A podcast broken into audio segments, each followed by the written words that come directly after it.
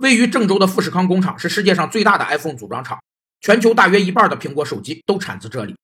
郑州组装的苹果手机需要先运到美国后再运回中国来销售吗？答案当然是不需要，但也不能被直接运到店铺销售。苹果手机的部分原材料、零部件和包装物料等均从国外进口，装配后的成品再出口到国外。这样的经营活动被称作加工贸易。在我国，加工贸易的一大特点是加工所需的进口料件不征税，或先征税，成品出口后再返还。所以，原计划出口的加工贸易货物需要进入内地市场直接销售时，就要把免掉的税再补回来。具体流程是：先将组装好的手机运到保税区海关征收内销税，然后运往苹果的上海总仓库。再根据调货指令发往各地上市销售，最后才被消费者买到手。据报道，截至九月十七日，苹果新品手机已出关二百六十八点九万台，其中的一百七十九点九五万台销往国外，另外的八十八点九五万台则在国内上市。